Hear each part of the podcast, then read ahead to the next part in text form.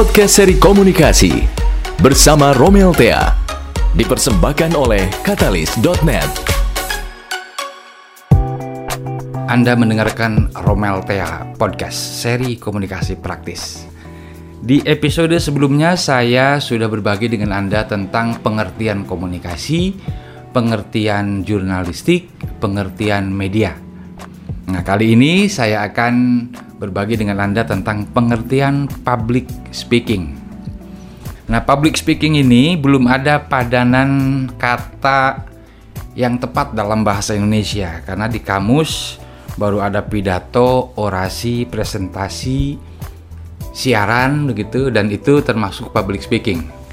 Umumnya public speaking ini diterjemahkan dengan istilah berbicara di depan umum Public itu kan artinya umum, orang banyak. Umum atau orang banyak, speaking berbicara. Jadi public speaking berbicara di depan orang banyak.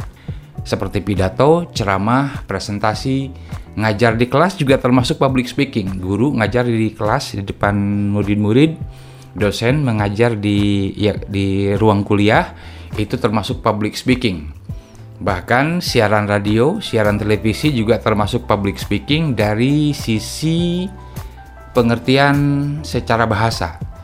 Ketika kita berbicara kepada orang banyak, maka itu termasuk public speaking. Public speaking sering didefinisikan sebagai proses atau tindakan aksi melakukan pidato kepada audiens hadirin secara langsung di sebuah tempat di sebuah ruangan ataupun di ruang terbuka. Jadi tadi seperti saya katakan, public speaking sering diterjemahkan sebagai berbicara di depan umum. Juga disebut pidato atau orasi. Public speaking ini merupakan komunikasi lisan yang melibatkan 3V. Pada saat kita public speaking, tiga unsur akan terlibat di dalamnya yaitu visual, vokal, dan verbal. Nah, banyak orang yang takut public speaking. Disuruh kasih eh, sambutan siun, nggak mau. Disuruh pidato, nggak mau. Disuruh berbicara, bahkan ketika rapat, ketika diskusi, siun.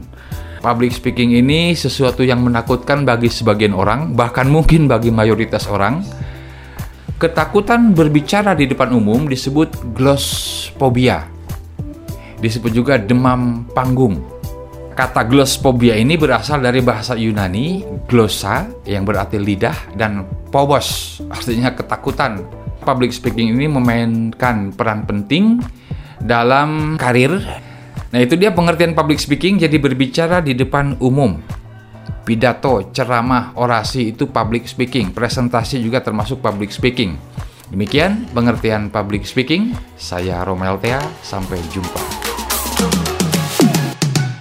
Demikian telah kita dengarkan bersama podcast seri komunikasi yang disampaikan Romel Thea.